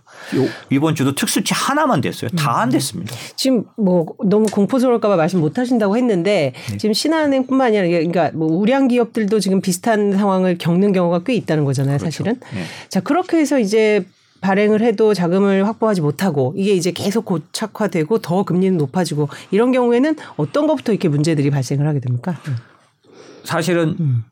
지난주에 그 흥국생명 네, 네. 네. 그 상당히 작지 않은 문제죠. 왜냐하면 어, KP물은 다 같이 폭락하니까요. 음. 가격은 네. 폭락, 그 금리는 금리는 오르고. 급등. 그러니까 이제 해외에서 발행, 그러니까 은행들은 한국의 은행이지만 어, 달러 발행을 해야 합니다. 음. KP물이라는 게 뭐냐면 달러로 발행한 한국 채권을 말하는 거예요. 뭐 한전이든 뭐든 많죠. 음. 이런 것들을 발행을 하려면 달러로 발행해야 됩니다. 그럼 달러로 발행해야 되는데 지금 흥국생명의 그 달러채가 그렇게 부도로 이렇게 처리되는 그런 그러니까 부도는 아니에요. 명확하게 네. 말하면 이런 겁니다. 어 코코본드인데 얘는 은행채도 이게 코코본드 아니 은행채도 일반채도 마찬가지인데 원래 달러로 발행을 하려면 어떤 상황이 되냐면 한국에서는 우리은행 그러면은 뭐 다 알죠. 모르는데 그런데 이게 글로벌에서 발행을 하려고 그러면 조금 모르는 사람이 많은 거예요. 네. 모르는 사람이 많을 때는 좀 금리를 높게 불러야 돈을 넣지 않습니까? 네. 그래서 할 수 없이 달러로 은행들이 채권을 해외에서 발행할 때는 좀 높게 부릅니다. 근데 이 높게 부른 이자를 3년 내내 주자니 너무 돈이 많이 들어가는 거예요. 그래서? 그러니까 어떻게 되냐면 1년 만에 콜이라 그래서 이걸 다 사들이죠. 네. 코코본드는 5년짜리들이 보통 돼 있고 콜 같은 경우는 더 땡겨져 있는 것들도 있어요. 근데 한국생명이 그거를 첫 번째 콜에서 못 해버린 거죠. 똑같은 사태가 2009년도에 우리은행에서 한번 발생했었어요. 우리은행 후순위채가 글로벌 달러채를 한번 상환을 안 해버린 거예요. 아무것도 아닌 것 같은데 글로벌의 우리은행 부도로 음. 나면서 제가 지금 자료로도 갖고 있어요. 신문에 난 겁니다. 우리은행 23%, 27%막 이런 게 우리은행 채권이 27%가 된 거예요. 그 후순위치가 더 높은가요? 조금 더 높은데 예. 그게 일반 채권, 일반 우리은행도 채권도 그만큼 높았었다. 가격이 폭락을 했었습니다. 자 그러면 좀 어려워지는데 간단하게 정리를 하면 레고랜드에서 뭐 이제 뭐 흥국생명 얘기도 있고 그러면 지금 우리나라 경제에서 이 지금 채권과 관련돼서 뭐 회사채 발행도 안 되고 발행하려 그러면 엄청나게 이자를 줘야 되고 이런 상황이 계속 이어질 경우에 생각할 수 가장 걱정해야 될 건 뭔가요? 부도가 부도죠. 않겠습니까? 예. 어, 코로나가 터졌을 때 연준이 바로 등장해서 SMCCF라는 기구를 발표했죠. 이게 뭐냐면 정크본드 도 연준이 사주겠다는 사주. 겁니다. 역사상 처음이었고 그 정크본드를 사는데 얼마 지급 안 하고도 시장의 안정을 왜 연준이 부도 날려 그러면 사서 부도를 안 나게 만들겠다는 것과 똑같잖아요. 그런 식으로 해주지 않으면 연쇄 부도가 나죠. 근데 기업들이 부도가 나는 게 뭐가 문제냐면 은행이 문제가 되기 때문입니다. 금융기관으로 전이되는 예, 문제. 엄청나게 대출이 되어 있는데 그러다 보니까 이 부분이 바로 기업들의 부도가 지금 사실은 요 레고랜드 터졌을 때첫주때 둘째 주에 가장 문제는 증권사 부도 건설사 부도였잖아요. 네. 증권사 뭐 아주 리, 그 후보자까지 나올 정도로 뭐 이랬고 막 이랬으니까 이게 바로 그렇게 만약에 되지는 않습니다. 음. 그렇지만 그렇게 하다 보면 어떻게 하냐면 조달 비용이 지금 천문학적으로 들어가고 있는 거죠. 음. 거기다 실패를 하고 있는 거죠. 조달에. 그렇게 되면 이 비용은 사실 계산하지 못할 만큼 높아지고 있는. 우리나라 경제 자체가 가라 영향을 받는 거죠, 지금. 네. 이게 빨리 돼야 건전한 어떤 조달이 돼야 되지 않습니까? 근데 만약에 이게 도화선이 돼 버리면 지금 이게 실감 어려우시죠? 저는 깜 이게 일반적으로는 되게 놀라셔야 된 것 같아요. 왜냐하면 2천억짜리를 갖고 왜 지금 160 조를 얘기하는데 아직도 왜 금리가 안정이 안 되나? 이게 뭐냐면 다 연쇄적으로 신용이 물려 있기 때문인 거죠. 마찬가지로 어떤 한쪽 한 뭐 7년물이나 이런 것들이 어려움이 생기면 이게 전부 다 회사채까지도 영향을 주면서 전체적으로 엄청난 위기로 가게 되는 거죠. 이게 신용 위기로 가는 거니까 빨리 꺼야 하는 거죠. 그렇죠. 그래서 그런지 뭐 증권사 정보지가 다 뭐 사실은 아닙니다만은 이제 최근에 이제 많은 뭐 부도 위험 리스트들이 이제 순위를 매겨가면서 도는 것도 아마 보셨을 거고 그 핵심에는 이제 부동산 PF가 있잖아요, 사실은. 그렇죠. 네. 이 부분은 사실 소문이라고만 단정 지을 수 없는 것이 실제로 뭐 증권사, 제2금융권, 뭐 이제 저축은행을 비롯한 이쪽에서 실제로 이제 굉장히 위험 지수가 높아지고 있는데 부동산 PF는 어떻게 좀 보고 계세요? PF라는 게 프로젝트 파이낸싱이라는 게 도처에 있는 겁니다. 네. 다만 그 PF 상품이 유동화 상품인데 CP로 돼 있는 요번에 터진 건 ABCP였고요. 네. ABS라 그래서 좀 더 긴 만기들도 다 갖고 있는 거고 근데 얘는 구조적으로 어떻게 되냐면 보증 구조로 돼 있는 거죠. 예, 그냥 이 PF를 시행하는 시행사들은 우리가 믿을 만한 규모의 회사들은 없고 대부분 다 건설사가 중공에 관련된 보증을 쓰거나 네. 증권사가 이 지급에 관련된 신용에 대한 보증을 쓰는 건데 이게 보증을 섰어도 얘가 만약에 부도가 나버리면 얘네 그 보증을 센 데에 대한 또 다른 신용의 의문이 들게 되지 않습니까? 이게 계속 연결이 되다 보니까 이게 PF로 시작했지만 심지어는 지금 한국 리츠들도 가격이 폭락을 하고 있는 아무 상관 없습니다. 왜냐하면 걔네들은 그 조달 자체를 24년도에 다 재계약하게 돼 있거든요. 근데도 지금 다 이제 믿지 못하겠다라는 걸로 이렇게 되는 거니까 이게 연쇄적인 그런 영향을 주는 게 가장 크고요. 자꾸 이렇게 얘기를 하니까 되게 위험스럽게 봐서 이거 뭐 난리 난다고 보는구나라고 하실 수는 있는데 사실 현재까지는 관리가 뭐라 그럴까 어 관리 가능한 해결 가능한 선이죠. 하지만 이게 계속 이 정도 큰 액수를 제시했는데도 불구하고 하지 못하는 데는 근본적인 원인이 하나 있어요. 그게 우리한테 좀 어려움인데 그게 뭐냐면 사실은 이런 신용의 위험은 의심에서 비롯되거든요. 재정 능력에 대한 강원도가 지급 보증을 안 해버리니까 걔가 부도가 나는 거잖아요. 어, 그런데 이거를 끄는 방법은 하나인 거죠. 가장 빨리 끄는 방법은 최종 대부자라고 말하는 중앙은행이 무제한적인 보증을 선언하는 게 가장 빨리 끄는 겁니다. 영국도 마찬가지 모든 문제가 똑같은데 근데 지금 상황이 그걸 못하게 돼 있어요. 미국도 그게 무서운 거죠. 왜? 인플레이션 때문에 돈을 중앙은행이 푸는 쪽으로 가버리면 영국 사태가 옵니다. 영국의 사태를 잘 보시면 돈을 그 국채를 찍어서 돈을 푸는 행동을 하겠다고 했잖아요. 감세라든지 여러 가지면 그러면 이 한쪽은 뭐냐면 결국 돈을 푸는 행동을 하는데 인플레이션 때문에 금리를 올리고 있지 않았습니까? 이 두 개가 같이 있을 수 없다는 거를 분명하게 사건으로 보여준 거라 전 세계 어느 중앙은행도 지금 비슷한. 최종 대부자 역할은 못하는 거죠. 은행은 중앙은행은 두 개의 책무가 있습니다. 양대 책무라는 거죠. 하나는 인플레이션 파이터고 하나는 고용에 대한 책무가 있는데 이 중에 지금 전 세계 중앙은행은 인플레이션에 대해서 우리는 나머지 모든 희생을 감수하고 이것부터 하겠다라고 연준이 말한 것과 똑같은 제스처를 취하고 있는 건데 여기서 만약에 불을 끄기 위해서 완화적인 그런 그렇죠. 이런 걸 해버리면 음. 공격을 받게 되는 거죠. 영국처럼 어디? 채권 자경단, 뭐 헤지 펀드 이런 데들로부터 엄청난 공격이 있기 때문에 함부로 할 수 없으니까 지금 최종 대부자에서 역할을 못 한다는 거를 또 알고 공격을 하는 시작한 거죠. 정말 어려운 상황이에요. 그죠? 이 네. 지금 한국 상황만 봐도 아직까지는 관리 가능한 수준이라고 하셨지만 지금 우리 중앙은행도 지금 미국 금리 상승 속도를 보면 뭐 이제 더 올릴 수밖에 없을 거고 그리고 부동산 시장의 냉각 정도도 이미 이제 우리가 인지를 하고 있고 그렇게 본다면 이게 어느 수준까지 관리 가능할까 이런 또 그러니까 지금 관리 가능하다고 말씀하시는데 은행이 할 수 있는 게 별로 없다는 얘기도 동시에 해주신 거거든요. 하지만, 중앙은행이. 예. 예, 하지만 전 제가 아까 말씀 시그널 이제 주식을 사거나 뭐 이랬을 때 그런 시그널을 보는 것 중에 하나가 뭐냐면 어 반란이 일어나고 있다는 거죠. 네. 중앙은행들의 아, 호주, 캐나다, 노르웨이가 네. 50을 상승폭을 조금 줄였지. 25를 하면서 네. 그다음에 지난 금요일 날 그러니까 지난주 주말에 나온 영국은행의 앤드류 베일리 같은 사람은 영국은행 총재예요. 그, 그 총재는 되게 유명하고 영향력 있는 사람이에요. 영국은 굉장히 자존심이 강한 민족이라서 국- 자기네 중앙은행에다 외국 사람을 스카우트 해오지 않는데 처음으로 스카우트 해온 사람이죠. 이 사람이 뭐라 그랬냐면 대놓고 최종 금리는 지금 우리가 말했던 것보다 낮아질 거라고 말했어요. 우리가 이대로 가면 영국은 2년 동안 침체에 견디지 못한다라는 말을 한 거죠. 근데 호주나 캐나다도 마찬가지, 노르웨이도 마찬가지. 이, 이, 이, 이, 이들의 특징이 뭔지 아세요? 이 지금 이렇게 반란을 하고 있는 게 저희가 반란을 했는데 앤드류 베일리가 미쳤네 뭐 이렇게 생각하지 않는 이유가 있는데 네. 그게 뭐냐면 얘네들은 다 변동금리 비율이 70% 80% 이상 되는 데다 네. 전부 다 음. 그럼 우리도 거기 들어가야 되겠네요. 똑같죠. 네. 그다음에 GDP 대비 부채 비율이 100% 이상인 네. 데들. 미국은 변동금리 비율을 아무리 크게 잡아도 10%입니다. 음. 전부 고정금리로 돼 있죠. 네. 뭐 모기지 쪽 얘기하는 거죠. 그 다음에 부채 비율이 70% 미만이에요. 예. 그러니까 견딜 수 있죠.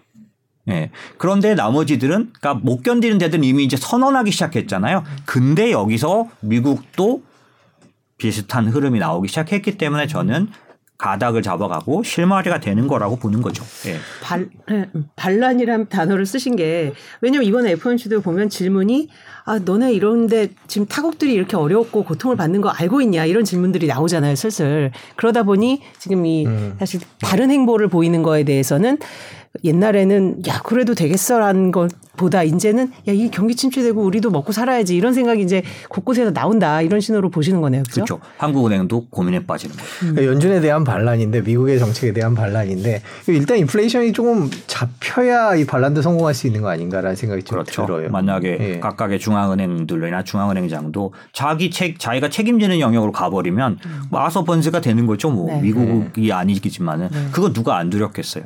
그렇기 때문에 지금 인플레이션에 대한 의견이 굉장히 중요하고 인플레이션 실제 어떨지가 중요한데 이것조차도 제가 말씀드리는 거는 저는 이제 계속해서 말씀드렸지만 내년 초 내년 1분기 2분기에 지금 숫자보다 훨씬 더 현격하게 숫자가 내려갈 수 있는 부분들 좀 갖고 있어요. 인플레이션 자체가 예를 들면 이런 거죠. 그 어, 인플레이션 자체 안에서만 보면은 인플레이션 얘기를 나눠도 되나요? 이게 지금 이렇게까지 얘기가 네. 되는 네네 괜찮습니다. 네, 자, 자연스럽게 예. 그 에너지와 식품까지 포함된 걸 우리가 헤드라인 인플레이션이라고 하는데 이 헤드라인 그 물가인데 이게 지금 8%대 있는 거지 않습니까? 근데 사실은 중, 통화 정책에 중요하게 생각하는 거는 코어 CPI라 그래서 그, 그 뭐라 그럴까요? 핵심 물가라고 말하는 건데 이 핵심 물가의 40%를 차지하는 게 주거비예요. 네. 그러니까 주거비가 떨어지면 기본적으로 핵심 물가는 지금 6%대거든요. 6, 그러니까 코어 CPI가 6.5 뭐 이렇게 가는데 이, 이게 왜 중요한지도 한번 말씀을 드리면 지금 전 세계 중앙은행 특히 미국의 중앙 그러니까 연준이 참고로 삼고 있는 가이드라인이 있는데 그게 뭐냐면 어 코어 CPI가 기준금리보다 위에 있을 때는 금리 인상을 멈추지 못하도록 돼 있어요. 내년도에 1분기에 코어 CPI가 6%대를 계속 간다면 연준은 4.5, 4.75에 있어도 멈추기가 어려운. 이게 왜 그러냐면 이거는 왜 그러냐면 어 CPI보다 기준 금리가 더 낮게 들어가면 네. 실질 금리가 마이너스가 된다는 뜻이에요. 네. 인플레이션을 빼고가 실질 금리 아닙니까? 그러니까 이 밑에서 만약에 금리 인상을 멈춰버리면 실질금리 마이너스 상태라는 건 완화적인 상태라 인플레이션 기대 인플레이션이 높아지는 상태를 용인한 채로 그냥 금리 잡지 못하는 네 그렇게 돼버리는 거라 이거는 안 하려고 합니다. 그러니까 결국 우리가 해피한 상태라는 건 뭐냐면 내년도에 지금 지금 4%고 올해 말까지 올리면 적어도 4.5 네. 그죠? 그렇게 되면 내년도 2월 달에 4.5보다 코어 CPI가 아래 에 있으면 멈출 수 있게 돼요. 주거비가 빠져서. 네, 네. 그런 부분이 가능한 거죠. 그래서 내년 그러니까 우리가 크게 봤을 때 내년 1분기 내에 코어 CPI가 4.5 만약에 한 번 더 올리면 거의 5%에 가까이 갈 텐데 이거 밑에 가 있을 수 있느냐가 관건이고 부정적인 사람들은 아 그럴 수 없을 거야 그러니 계속 올려야 돼 올릴 수밖에 없을 거야라고 얘기하는 거죠. 어, 그럼 예. 봐야 될 포인트를 하나 짚어주셨네요. 그러니까 코어를 우리가 맨날 코어가 중요하다 중요하는데 기준금리 수, 금리 수준보다 코어가 언제 밑으로 내려오느냐 이 부분을 그렇죠. 좀 짚어보는 그러니까 거죠. 지금 내년도로 저희가 말하는. 인플레이션에서 에너지나 식량 같은 거를 뺀 그, 네. 그 코어 인플레이션이 미국의 금리랑 어느 게 더 높은가 낮은가를 봐서 그 금리 밑으로 떨어지면 야 이제 멈춘다 이렇게 생각할 아마 수 있다는 말씀하신 거죠. 대로 근데 아무리 40%를 차지해도 6에서 그렇게 4대 4 이하 이렇게 확 떨어질까요? 6이니까 저도? 예. 지금 6이니까 그렇죠. 그게 모두가 얘기를 하면 다 믿기 쉬운 예, 얘기입니다. 예, 그런데 무슨 얘기를 드리고 싶으냐면 지금 미국의 주택 시장이 문제가 있는 거 아니야라고 할 만큼 역사상 또 최대로 빠르게 떨어지고 있어요. 음. 달마다 10%씩 막 하락을 합니다. 예. 주거비라는 건 한 세 가지 정도로 구성되어 있는데 그중에 렌트비라 그래서 자기가 월세를 줄 때 금리가 올라가면 월세를 올리게 돼 있죠. 그 일시적으로는 그러니까 더 높이는 현상이 나타납니다. 네. 올해는 지금 그래서 하반기로 가도 안 떨어지는 이유가 금리를 올리니까 렌트도 올려서 그래요. 네. 그런데 이게 주택 가격이 어 이제 내려가고 그다음에 거래가 안 되고 착공이 안 되고 이 모든 주택 지표들이 다 지금 아주 극단적인 하락을 말하고 있는데 이게 반영되는 게 보통 전에 제가 한번 나와서 말씀드렸죠. 케이스 실러 지수라든 이런 주택 지수는 레깅이 짧으면 12개월 길면 15개월 뒤에 나타난다. 그러니까 실제로 현상이 발생하고 그게 숫자로 나오기까지는 시간이 오래 걸린다는 네. 말씀이신 거죠. 네. 올해 올해 언제 구체적으로 떨어지기 시작했냐? 주택 지표가 5월 달부터 떨어지기 시작했어요. 네. 정도는 굉장히 심하기 때문에 저희가 빠르면 10개월에서 12개월을 보고 있는 거죠. 내년 5월이면 그만큼의 현상이 나타날 네, 숫자로 있는- 반영이 될 것이다. 네, 네, 네, 네. 근데 진짜 어렵네요. 왜냐하면 저희 최근에 막 뉴욕 그 리포트들 봐도 월세 렌트가 엄청나게 올랐다는 거예요. 이 그렇죠. 금리 기준금리 때문에. 그러면 이게 오른 부분을 매매 시장의 하락이 상쇄를 해서 진짜 큰 폭으로 떨어져 줘야 될 텐데 네네네. 금리는 계속 오르고 그러니까 지금 이게 오르고 내리고 이렇게 정말 계산하는 게 되게. 복잡한 네. 그렇기 것 때문에 같은데, 예. 이, 이 주거비를 뭘로 보- 뭐가 어떤 지표가 얘를 제일 잘 말해주느냐 이게 중요한데 케이스 실러 지수라는 걸로 이렇게 보는 것들이 제일 보편적이라고 보는데 얘는 네. 진짜로 뚜렷하게 떨어지는 것들이 레깅 없이 나타나고 있는 중이에요. 그러니까 하락으로 돌아섰고 하락으로? 이게 뚜렷한 네. 거죠. 그래서 어쨌든 지금 사실 미국의 투자자들 그러니까 일반적인 투자자들도 내년도에 주거비나 이런 거 관련해서 떨어질 건 다 알고 있습니다. 이건 바뀔 수 없는 흐름이잖아요. 다만 뭐 1월에 나올 거야, 5월에 나올 거야, 3월에 나올 거야 문제고. 예. 그리고 지금 제가 말씀드린 건 주거비 말씀드렸잖아요. 근데 한 번 더 생각해 볼 게 지금 인플레이션은 과연 어디서 왔을까라고 생각을 하면 온 건 저는 죽었다 깨라도 돈 풀어서 그렇다고 생각합니다. 제가 전에도 말씀드렸지만 밀턴 프리드먼이 말한 것처럼 인플레이션은 여러 변명을 할지라도 화폐적 현상이다라고 생각하기 때문에 기본적으로 많이 풀어서 그래요. 하지만 이 많이 푼 것이 구체적으로 인플레이션에 나타났던 양상은 공급 인플레이션이 50% 이상이었었어요. 그렇죠. 코로나 쇼크는 특이하게도 셧다운 리스크입니다. 셧다운 어떤 어 위기였잖아요. 그러니까 안 나가는데 거기다가 과잉으로 돈을 주니까 뭘 했죠? 엄청나게 주문한 거지 않습니까? 이게 공급 요인. 그러니까 인플레이션 두 가지인데 cost push가 있고 그 demand pull이 있는데 demand pull로 나온 거면은 수요를 죽여서 지금 연준이 관리하는 게 맞아요. 그래서 웬만큼 또 죽은 부분이 있기도 합니다. 하지만 이 cost push는 연준이 금리를 올린다고 해서 되는 게 아니잖아요. 근데 이게 거의 50% 이상 나타났던 게 코로나 이후에 지금 인플레이션이거든요. 그럼 그 공급망 공급단의 인플레이션이 어떠냐를 봐야겠죠. 네. 어, 어떨 것 같으세요? 지금 전체적으로 미국은 건전하지만 나머지는 다 너무너무 어려우니 중국 거기다 아, 전쟁까지 있고. 그렇죠? 중국의 PMI가 50 이하를 내리 꺾었을 뿐만 아니라 어, 글로벌 미국 하우스들이 올해 중국 성장률을 3%대 아래로까지 참아는 못 보지만 3% 초기까지 보는 거죠.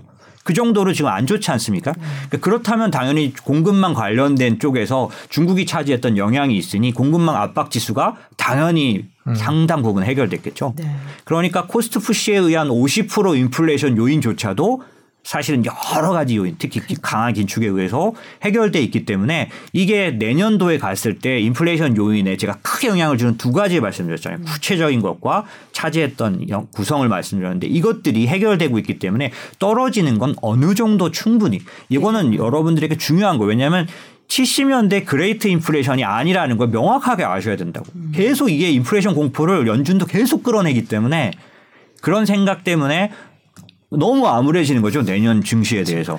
예. 대표님 말씀에 반론은 아니고 오늘 그렇지 않아도 그 중국이 봉쇄를 좀 풀지 않을까라는 기대감이 기대했죠. 사라지면서 그렇죠. 그렇죠. 이제 이제 관련주들이 이제 대폭 하락하곤 했는데 자, 이 중국 변수는 사실 예측이 쉽지는 않은데 그 봉쇄를 저기 할까요? 그 음. 그거 결정도 3월에 나게 돼 있기 네. 때문에 전인대를 해야 되니까요. 네. 그래서 사실은 뭐 지금 기대감으로 올라왔는데 공식적으로 그렇게 말한 걸 봐서는 뭐 그대로 믿어야 되는 것 같고 저는 정말 요번에 깜짝 놀랐죠. 네. 그러니까 이 1차 그러니까 당 대회를 보고 어 그 차이나 런이 맞습니다. 제가 볼 때.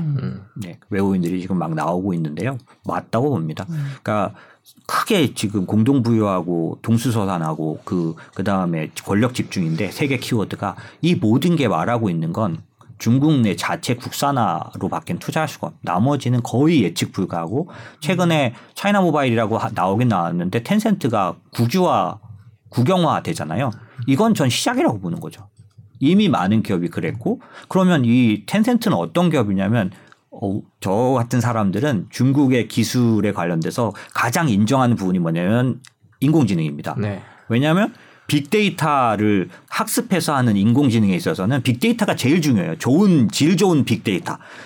우리나라에서도 뭐 100개 AI 그 기업이 생겼는데 두 개 상장했거든요. 이유가 뭐냐면 빅데이터를 학습시키려면 다 돈을 주고 이 데이터를 사야 돼요. 막대한 돈이 들어가기 때문에 기업이 성장을 못 합니다. 그런데 중국은 어떠냐? 테슬라조차도 만약에 그 빅데이터를 얻으려면 사인 받고 그죠? 나는 이거 해도 좋다는 거 받는 거 아닙니까? 중국은 정부가 그걸 주고 있잖아요, 그냥. 그렇죠. 그러니까 인공지능 분야에서는 자타 바이두 같은 데들은 어느 한 도시를 아예 열어줘 버렸단 말이에요, 중국에서. 근데 여기를 지금 국유화하고 이렇게 한다는 얘기는 제가 보기에는 중국의 가장 큰 기술의 그, 그, 그 강점이라 이런 것들이 이미 어느 아래로 들어가 버리는 거고 데이터를 그 정부 그 국가가 잡겠다는 거 아니겠습니까? 그런 상황이 된다면 과연 이게 앞으로 제가 투자하고 싶었던 중국의 기술 기업이 그대로 있겠느냐라고 생각하면 그럴 수는 없다.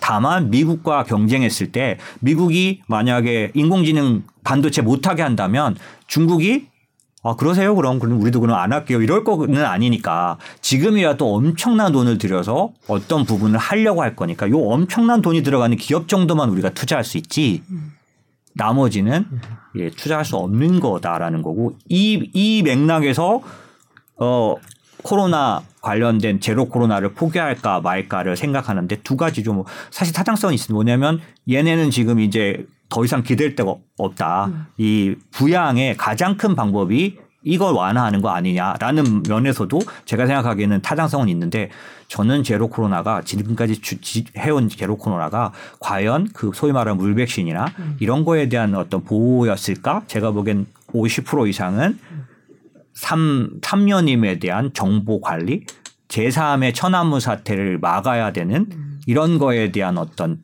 이 관리 측면에서 제로 코로나는 너무 좋지 않았을까? 명분은 방역이지만 실제로는 통제라는 거죠. 네. 그러면 이 사람이 3년임 되고 났으니 이제 풀어줘도 돼. 이미 난, 찌, 난 됐잖아. 이렇게 생각할 것 같을까? 아니면 더 올과 재야? 될까라고 좀 생각한다면 지켜봐야 되겠죠. 네. 그럼 제로 코로나가 공급망 문제와는 직결이 된다고 보시는 거죠. 인플레이션의 한 요인이라고 말씀하셨던 중요한 요인이라고 얘기하셨던 공급망 중국이 문제. 그 부분을 쥐고 있었던 거니까 당연히 완화로 간다면 공급망 관련해서는 상당히 프레셔를 낮추는 걸 거고요. 말씀하신 것처럼 중국이 그러니까 그러니까 프레셔를 낮추는 게 아니라 높이는 거겠죠. 공급망 관련해서는 그렇지만 나머지 부분들이 다 뭐냐면 지금 현재는 글로벌 침체가 영- 미 국의 긴축이 수출되면서 네, 환율로 수출되면서 모두가 사실상 어려워진 상태가 되다 보니 공급망 관련해서는 재고가 오히려 쌓일 정도지 반도체도 보십시오 지금 재고 떠는 수준으로 들어간 거. 그럼 재고가 이렇게 남아 있는데 공급망 병목이 생길 리가 있나요? 예. 지금은 쇼티지 단계는 아니다라는 그렇죠. 거죠. 그런 것들이 실제로 공급망 압박 지수라는 게 있지 않았습니까? 그게 현저하게 내려와 있고요. 네. 모든 그 물동량 관련된 뭐 BDI라든지 뭐 이런 지표들도 상당 부분 아래로 내려와 있습니다. 그래서 그 압박은 공급망 병목에 의한 인플레이션 압박은 상당히 내려갔다. 이렇게 봐야 되겠고 연말로 갈수록 그럼 바뀔까요? 라고 할 수는 없는 거고 지금 걱정하는 건 제가 보기에는 에너지 쪽이지 않습니까?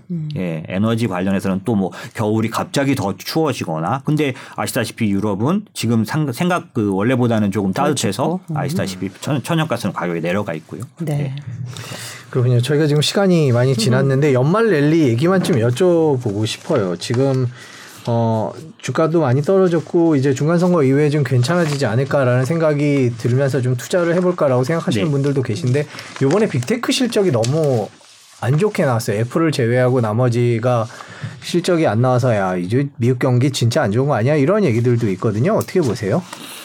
어, 그러니까 빅테크의 가, 가 뭐랄까 지금은 이제 좀 또 이렇게 구체적인 얘기를 드려야 하는데 저희가 보기엔 크게 보시는 게 더 중요해서요. 지금 현재 전 세계는 어, 탈세계화되면서 글로벌 value chain이 미국으로 이동되는 그런 쪽으로 가고 있다 보니까 당연히 어떻게 되냐면 무조건 비용이 증가하는 일이 오지 않겠습니까?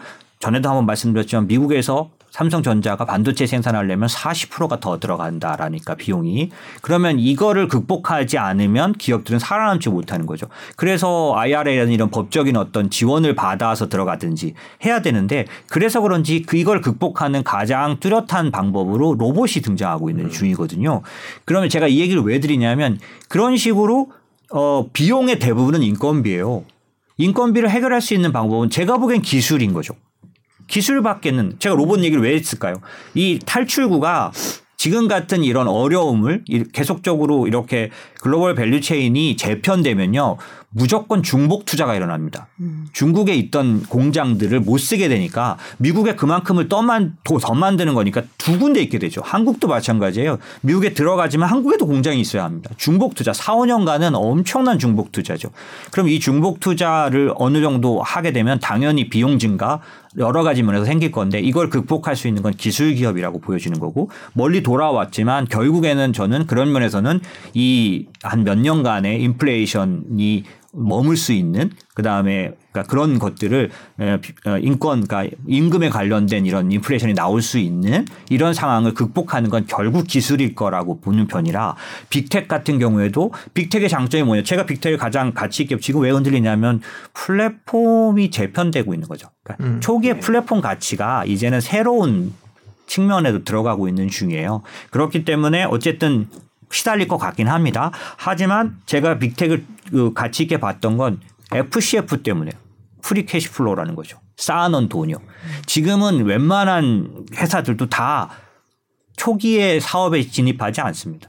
성공하는 것만 진출하는 방법. big tech가 전형적으로 그려왔지 않습니까? 그래서 제가 생각하기에는 지금 메타가 올해만 50% 이상 떨어졌는데 더 떨어졌죠? 이게 2015년 가격으로 돌아가 버렸어요. 이건 말도 안 되는 진짜 그런 가격인데 이런 어려움을 겪을 만큼 쇠퇴하고 있고 어려움이 있지만 걔네가 가진 그 현금의 힘이란 게 있다고 저는 생각하는 거죠. 그래서 사실은 만약에 지금부터 이 global value chain의 변경이라는 건 탈세계화는 경제 구조에 커다란 변화를 가져올 거예요. 이전하고는 전혀 다른 시스템일 겁니다. 그럼 여기서 결국 살아남으려면 제가 보기에는 되는 산업에 돈을 집중적으로 투입할 수 있는 그런 기업 가치도 굉장히 중요할 거다. 그렇기 때문에 지금 당장은 빅텍을 줄이고 선별하는 게 맞습니다. 어, 느 저는 이제 마이크로소프트를 제일 좋게 봅니다. 여러 가지 면에서 봤을 때. 네, 출연해서 처음으로 종목 얘기를 하신 것. 같은데 그렇게 나오셨는데 네. 그런데 그렇기 때문에 선별해서 가져가는 거 좋고요. 하지만 빅텍이 제자리를 찾을 거라고 생각하고 기술 기업에 대한 우리의 시각을 나쁘게 보지 말아야 한다는 건 결국 이 지금의 문제를 해결할 수 있는 건 기술일 거다. 아까 미국의 인건비를 비용 증가를 인플레이션을 내려놓는 건 결국에는 로봇이라는 기술일 거라는 거죠. 이제 황, 황당한 얘기로 들으실 수도 있는데 조금 길게 보고 말씀드린 겁니다. 네, 황당하지 않습니다. 저희들도 전문가분 모셨을 때 이게 먼 미래 같지만 실제로 이제 우리 주변에서도 이제 슬슬 이제 대체를 하는 모습을 보이고 있기 때문에. 근데 지금 뭐 플랫폼 기업 얘기를 어떻게 얘기해 주셨는데 광고 단가가 많이 떨어지고 광고 수입이 좋지 않아서 뭐 당분간 어려울 거다라고 얘기하는데 거기에는 동의를 하신 거죠. 플랫폼 재편이라는 표현을 써주신 네, 것 같은데. 사실은 지금은 어 거의 까지를 내면서 생존하는 단계에 들어가 있어서 네, 지금 거기를 보고 투자를 이제 그 예전에 성장성을 보기가 왜냐하면 이제 플랫폼은 점유율을 높일 때가 있고요. 그 다음에 얘를 혜택을 받을 때가 있지 않습니까? 두 개를 다 지났어요. 지금은 새로운 개념의 또 점유율 전 경쟁을 해야 되는 시기가 온 거죠. 구조가 바뀌어 버려서요. 예, 그러니까 그런 구- 점유율 경쟁에 들어가 있는 시기 동안에는 투자만 들어가지 수익이 예, 나오지 않는 단계죠. 네. 지금은 플랫폼들이 꽤, 꽤 매우 마- 많은 그런 어려움을 겪고 있는 상황은 그, 그, 그런 때는 투자를 돈을 벌 수 있을 때가 아니니까요. 예, 약간. 그럼 투자자 입장에서 어떻게 해야 됩니까? 오늘 저희가 CNBC 제가 CNBC를 보니까 뭐 틱톡은 떠오른다 그러고 메타는 어렵다 그러고 트위터는 대량 해고한다 그러고 또 메타도 대량 해고를 한다 그러고 그러면 투자자들 입장에서는 뭐뭐 다른 빅테크들도 많지만 플랫폼 부 관련된 빅테크들을 보시는 분들은 지금은 잠깐 좀 누가 이기나 지켜봐야 될 때다 이렇게 보고 계시는 네, 건가요? 차라리 그러니까 사실은 어, 매우 어려운 게이 과거에는 다 같이 좋아질 때는 인덱스로 ETF를 사면 됐었는데요. 그 분야를 사면 돼. 지금은 그렇게 샀다간 좋은 놈 나쁜 놈들 때문에 너무 편차가 커서요. 결국 좋은 놈 잘 샀는데 얘 나쁜 놈이 그걸 까먹어 가지고 성과는 비슷해요. 그러니까 지금은 또 그런 인덱스를 할 상황은 좀 아닌 거죠. 그러니까 업종을 잘 해야 되고 제가 보기엔 분류해서 봐야 합니다. 3개월 정도 단기적으로 자기가 한 달, 두 달, 세 달 거래하는 3, 3개월씩 거래하는 사람이라면 무조건 요번에 3분기 실적을 많이 분석하셔야 됩니다. 음. 실적이 좋으면서도 할인이 많이 돼 있는 것들도 많아요, 현재는. 그게 좀, 그러니까 업종을 일단 좁히고 일단 그러니까 모든 걸 조사할 수 없으니까요. 업종을 좁힌 다음에 업종 내에서 요번 실적을 저 분석을 해서 실적이 굉장히 좋은 것들만 일단 출연해야 합니다. 이게 단기적으로는 무조건 왜냐하면 증시가 반등이 일어난다고 했을 때 그러면 많이 오른 놈들은 다 그런 게 아니고요. 계속 의심이 같이 있는 구간이거든요. 아까 말씀드린 것처럼 이제 돌아섰다라고 생각하는 구간이 오기 전이라서 그럴 때는 실적이 받쳐주는 그런 쪽들 가는 게 맞고 다만 조금 더 장기 투자자라면 제가 생각하기에는 할이 굉장히 많이 하락한 쪽들을 그 기술주 위주로 많이 돼 있겠죠. 이런 쪽들을 보는 게 좋겠고 어. 이 모든 것들을 합쳐서 하나를 말씀드리면 세상이 변하는 거에 지금도 여전히 투자할 수 있습니다. 세상이 변하는 건 어떤 거냐면 두 가지 정도 말씀드릴 수 있어요. 첫 번째 블록화, value chain의 변경, 탈세계화 이 모두가 다 뭐를 말하냐면 어, 방산에 대해서 투자해야 한다는 걸 말합니다. 이거는 거의 앞으로 뭐 대만에 관련돼서든 계속해서 지역계 어떤 전쟁, 그러니까 이거를 저희는 이제 예전 지정학이 했는데 지경학이라는 게 있습니다. 그래서 그런 쪽들이 계속 부각될 거라 방위 산업에 대한 투자 관심은 극히 높아야 된다. 앞으로 최소한 5년 이상 갈수 있는 거. 두 번째는 기후 변화나 이런 부분들이 같이 나타나고 있기 때문에 이게 신재생 에너지에 대한 투자도 되지만 따로 빼면은 기후 변화에 대한 투자는 농업에 대한 투자를 할 필요가 있겠죠. 농업이요. 예. 네. 기후 변화는 간단히 말하면 농업에 대한 생산이나 이런 것들을 예측대로 안 된다는 걸 말하는 거죠. 그러면 이 예측대로 될 수 있으면 좋지 않겠습니까? 이런 기후 변화가 올 때도 원했던 생산량을 만들어낼 수 있다면 좋지 않겠습니까? 이게 뭘까요? 스마트팜입니다. 네. 그래서 기본적으로는 기후 변화가 점점점 심해질 건 우리가 막을 수 없을 것 같아요. 아무리 지금 줄이려고는 하더라도 속도 늦추려고 하더라도 기후 변화는 우리가 예측도 불가하고 그러면 가장 타격은 농업이죠. 우리가 곡물가 얘기를 해봤지만 그러면 예측대로 하는 방법은 말씀드린 것처럼 기술에 의한 거고 그런 스마트팜 관련된 기업들을 일찌감치 좀 투자하는 거는 지금 같아서는 의미가 있어 보이죠. 네. 결국 관통하는 말씀은 이제 기술, 그러니까 기술이네요. 세상의 변화인데 네. 그 세상의 변화를 따라잡을 수 있는 기술을 가진 부분, 그 부분에 대해서 주목을 하라는 말씀이십니다. 사실 더 듣고 싶은데 시간이, 지금 시간이 너무 많이 너무 많이 갔어요. 오늘. 저 하나만 여쭤봐도 돼요. 아주 네. 진짜 맞아. 아까 마이크로소프트 얘기하신 이유가 뭔지 궁금해요. 자, 음. 종목 잘 말씀 안 하시는데. 지금의 기술들이 그러니까 어느 정도 아까 플랫폼하고 비슷한 겁니다. 어, 지금 어떤 것들이 진행될 거냐라고 보면 탈세계화되고 value chain이 재편성되다 보면 이 기업들이 모두 그 구조 변화에 시달리게 되는데 그 국면에서 이미 왕좌의 자리, 그러니까 안정적인 수익의 자리를 갖고 있는 그런 부분들이 마이크로소프트는 몇 개가 있는 거죠. 구독 경제 중에서도 아시다시피 그런 거. 그 다음에 그 클라우드에 있어서도 일정 부분 이제 막 경쟁에 들어가 있는 게 아닌 거죠. 그러니까 기술 산업 중에서도 클라우드는 지금 안정적인 수익 구간입니다. 이거 변화하기는 안- 쉽지 않아요. 이거 또다시 경쟁 별로 안 일어납니다. 지금은. 물론 이 밑에서 IBM과 뭐가 싸울 수는 있지만은 네. 그러니까 그런 것들을 마이크로소프트는 갖고 있지 않습니까? 하지만 또 다른 그런 구독 경제 갖고 있는 부분들을 보면 이 그 전쟁에 들어가 있는 부분이 거의 없고 거의 필수제에 가까운 것들을 갖고 있어요. 그렇기 때문에 지금처럼 이렇게 비용에 의해서 마구 시달릴 그 기술적인 어떤 혁, 그 혁신이 증명돼서 돈을 벌기 전까지는 요런 기술 기업들이 훨씬 더 주- 그러니까 안정적인 실적과 예, 편안한 기대 수익을 낼 거라고 보는 거죠. 사실 이 빅테크 얘기를 따로 한 이 저 섹션으로 들어보려고 그랬는데 오늘 앞에 이제 그러니까 앞으로 채권 얘기가 채권 위기 얘기가 너무 길어서 중간 선거 이후 근데 두 개 다 굉장히 유의미한 말씀이셔서 다시 한번 그 구독자분들 들어보시면서 정리해 해- 해봐도 좋을 것 조금 같습니다. 내용이 조금 어렵긴 했는데 네. 예, 다시 들어보면 괜찮을 것 같다라는 생각을 좀 했습니다. 네. 자 오늘 긴 시간 감사하고요. 연말 가기 전에 한 번 또 오셔서 내년 전망 좀 해주셔야 되겠습니다. 좀 부탁드리겠습니다. 감사합니다. 저야 영광인데 네. 모르겠습니다. 예, 오늘 고맙습니다. 고맙습니다. 감사합니다. 예.